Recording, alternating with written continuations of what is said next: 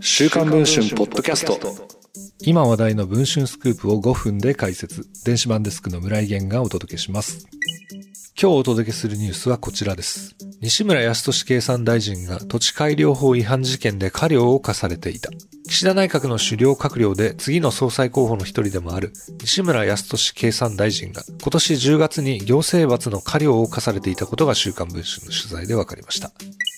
この事件の舞台となったのは土地改良連合会。一体どのような組織なんでしょうか西村事務所の関係者によると、土地改良連合会は土地改良事業の指導などを行う公益法人で、西村氏は当選2期目の2008年から会長を務めているといいます。土地改良法改正に伴い、同連合会の目的の一部が変わり、その変更登記を2022年6月2日から2週間以内にする必要がありました。しかし、西村氏はそれを怠り、会長としての責任が問われたといいます。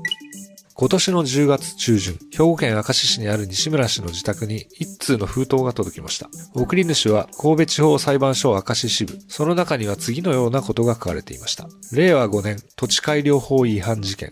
名称、兵庫県土地改良事業団体連合会。住所、兵庫県明石市。西村氏の自宅住所。非信任、西村康俊。そして主文には、非信任を過料3000円に処すると書かれていました。過料とは、最高裁判所のホームページによると、行政上の秩序の維持のために違反者に制裁として金銭的負担を課すものとされています。週刊文春が連合会を取材すると、担当者はこのように弁明をしました。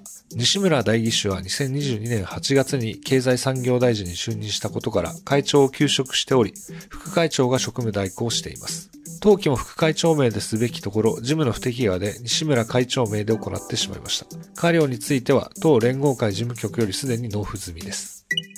しかし昨年6月の変更登記期限当時、西村氏が会長だったのは紛れもない事実です。元東京地検検事の落合洋二弁護士によると、過料といった行政罰は行政的な義務を履行していないことに対して課され、前科にならないものの重みがあります。西村氏が会長を務めるのは表になるなどのメリットがあるからでしょう。知らなかったでは済まされません。過料が課されたことを知った西村経産大臣は一体どのような反応をしたのでしょうかこの続きは週刊文春電子版の方でお読みいただければばと思います。それでは本日のポッドキャストはこの辺りで。